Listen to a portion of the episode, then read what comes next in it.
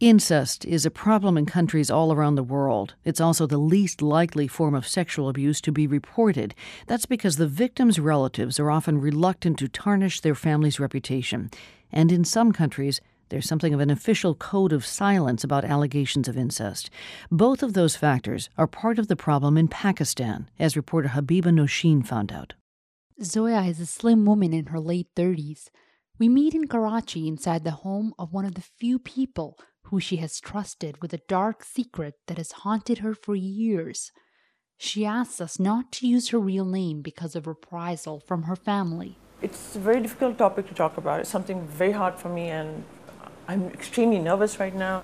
Zoya's voice shakes at times. Dressed in a white shalwar kameez, her shoulder length hair is pulled back. And then she begins to tell her story. My father has been abusing me since the time I was a little kid. Zoya recalls the details of the sexual abuse she faced for years at the hands of her own father. At times, tears rolled down her eyes.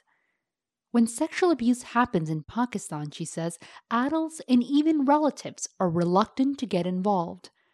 That's especially true when the abuse comes at the hands of another family member. Incest and child abuse happens all over the world, but Zoya says in Pakistan it's even worse because no one wants to help. In this society, we pretend it's not happening, majority of people. Even if people know it's happening, they'll turn their face other way. They'll say, we don't want to get involved. Zoya says she told her mother about the abuse, but it didn't stop. In fact, it made the situation even worse. I told my mother, and after that, my father wouldn't let me talk to anybody.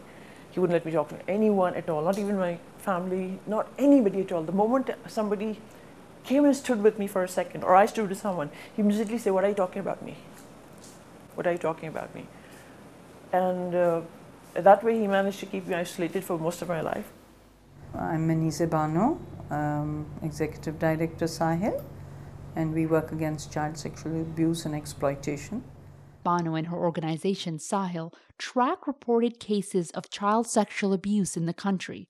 In 2010, a total of 2,252 cases were reported, almost a 12% increase from the previous year. And among those cases, she says incest is the least likely form of child sexual abuse to be reported. Bano says cases like Zoha's aren't uncommon. She says the lack of support that exists for women in Pakistan makes them often unable to help their daughters get out of the situation. Mothers don't have options. They often have to live within that same family. They can't get up and go anywhere. Zoya says every time she would turn to her family, including her uncles, for help, she was given the same false promises. Oh, don't worry about it. Your father won't do it anymore.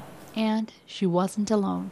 My father didn't spare my sisters either, which is the reason why I'm still alive, although my sisters are gone.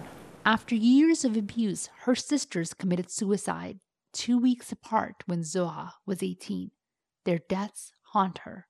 She says she feels guilty that she wasn't able to protect her younger sisters from her father. Experts say there's another reason why stopping incest has been particularly difficult in Pakistan because no one here wants to admit that that can happen in an Islamic country. There's this, uh, you know, state of denial that this cannot happen in our family, it cannot happen in our country. That's Zohra Yusuf, the chairperson for Human Rights Commission of Pakistan. I think it's really underreported because it's uh, linked to a family's honor in many ways. It's a crime that's covered up by the family itself. Yusuf says if a child does go to the police in Pakistan, she's rarely believed. Often the police won't even file a complaint. Instead, they'll send the woman home saying that she is immoral for saying such things against her own father.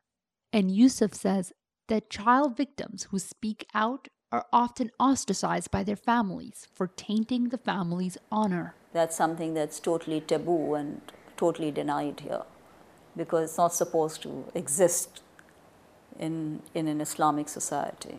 Not everyone thinks that the situation is so grim. Tauqeer Fatma Bhutto is the Minister of Women Development for the province of Sindh.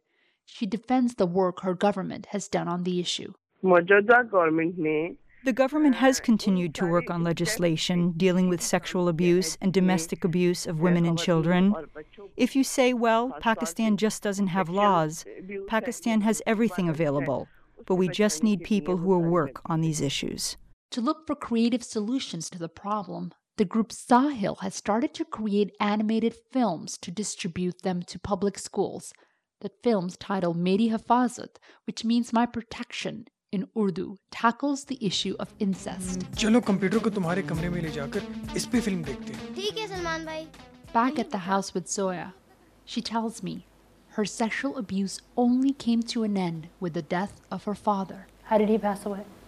He died a pretty violent death. I'd rather not talk about it. Okay. If you don't mind. He was murdered.